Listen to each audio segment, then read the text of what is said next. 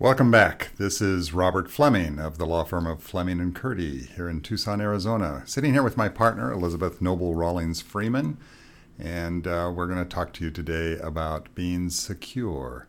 More particularly about the Secure Act, S E C U R E, all capital letters, an acronym that Congress came up with to adopt a, a pretty wide ranging set of changes in, uh, in retirement planning. So, Robert, one of the things that I have to say many of our clients call us sometimes slightly panicked about is when they see new legislation that has been passed or enacted, the first thing we get a call about are their taxes. Oh my gosh, do I need to come in to update my estate plan because am I going to be taxed differently? What I understand is that the Secure Act is, a, is a about a lot more than just taxes.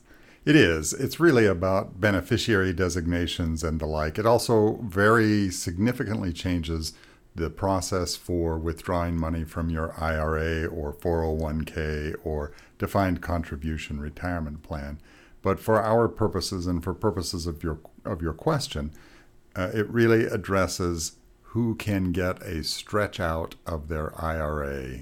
Now there's a that just sounds weird, doesn't it? Stretching out your IRA. When we talk about stretching out an IRA, typically we're referring to the rate in which somebody has to withdraw money. People are familiar with the acronym RMD, Required Minimum Distribution. So, are some of the rules about required minimum distributions changing with Secure? They are. The big one is that right now you have to begin taking your required minimum distributions uh, when you turn 70 and a half. Now, this gets confusing, unnecessarily confusing, because people often say, well, you don't have to take them when you turn 70 and a half. You have to turn, take them within the year after the year in which you turn 70 and a half, which is technically correct, but they're calculated based on your 70 and a half birthday. Why Congress decided 70 and a half rather than 70 or 71? 71 just seems too old. 70 is too young. Let's go 70 and a half. Uh, that's been changed to 72, which is a little easier to calculate. Most people know when their 72nd birthday is. They'd have to think a little bit about when their half birthday is, perhaps. So when you turn 72, you now have to begin making distributions. What if you already turned 70 and a half before January 1st of 2020, which is the effective date of the new Secure Act numbers? Well, if you already turned 70 and a half, you are stuck with the old rules. So the new minimum distribution rules don't have any impact on you directly.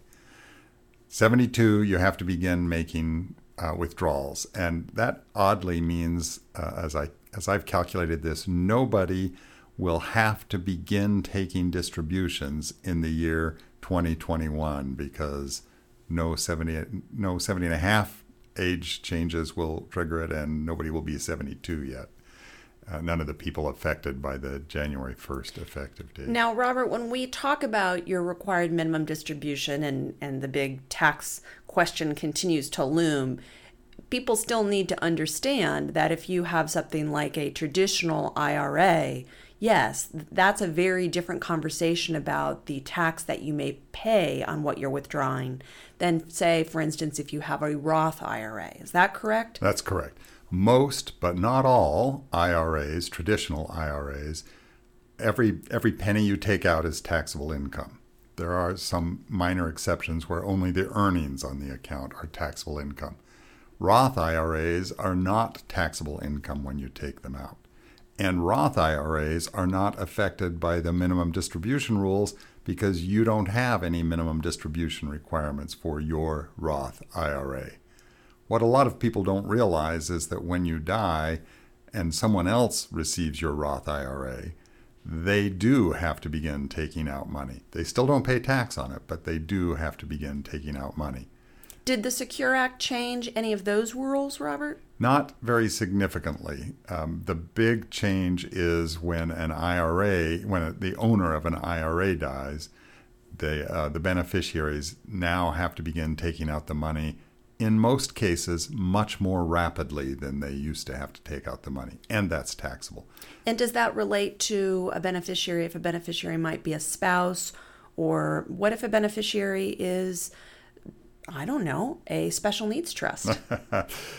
Funny you should ask. Um, well, so first of all, there are a bunch of exceptions. And whenever you read about or hear about the minimum distribution rules, the exceptions tend to consume the whole conversation. So I like to start with the basic premise. Assume that when somebody dies, their Roth IRA, their IRA has to be distributed. And in most cases, it has to be distributed now on a 10 year basis. But then there are a bunch of exceptions. There are five big exceptions for, uh, for the speed at which distribution has to be made. And one of them, as you suggested, is a spouse. A spouse can still roll over an IRA or a Roth IRA and treat it as their own. So if you're not married and you're feeling poorly, it's a great time to rush out and get married because there's a terrific tax benefit, particularly if you marry someone considerably younger than you and they can they can roll over your IRA and and continue to defer receiving the income, or roll over your Roth IRA and continue to leave it invested. The second uh, uh, special case is the case of a, a minor child if your beneficiary is your minor child, not a grandchild, not a friend's minor child, but your minor child.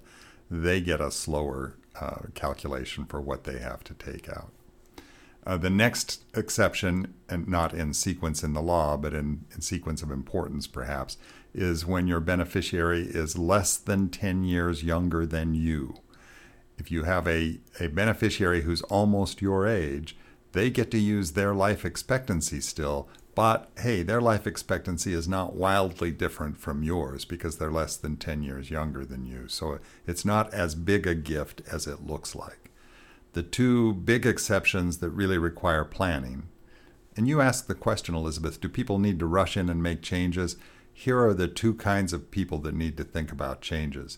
If you name as beneficiary of your IRA or your 401k a person who is special needs, who is receiving disability benefits, whether that's SSI, Supplemental Security Income, or SSD, Social Security Disability Income, if they're receiving those benefits or they would qualify to receive those benefits, but for some some reason they have too much in resources or something, then uh, then they get to use their life expectancy for the withdrawals.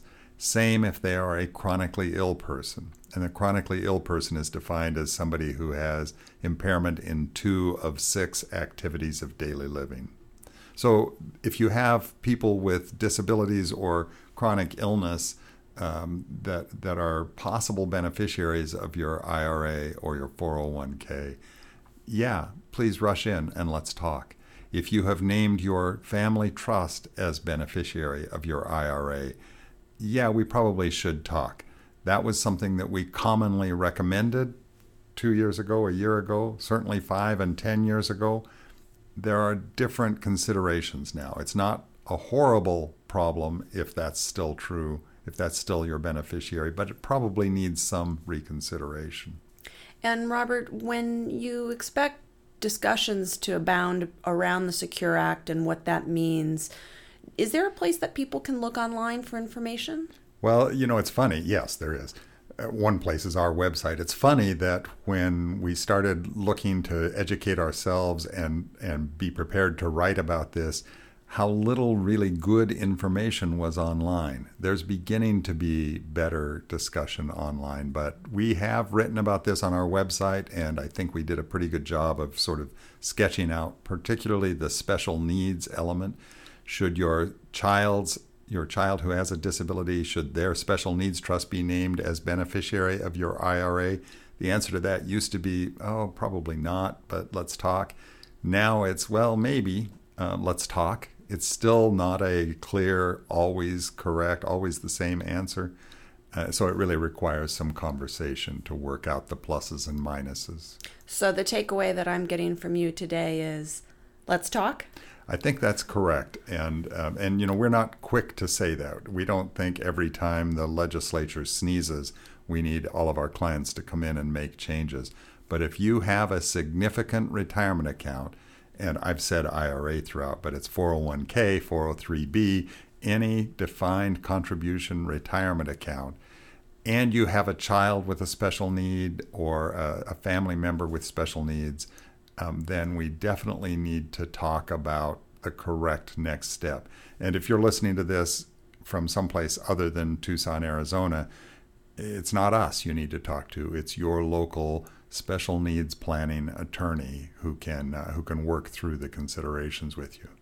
This is, uh, you know, it's actually in some ways simpler rules than the old rules, but the old rules were so complicated, and these rules are so complicated in a different way that it's pretty hard to sort through all of the all of the considerations. Well, thank you, Robert. Thanks for spending spending some time on this today. I'm happy to do it, and I hope to hear from some of our clients who need to uh, follow up and make some changes. In the meantime, this is Robert Fleming, and my interlocutor has been Elizabeth Noble Rawlings Freeman, my partner as well.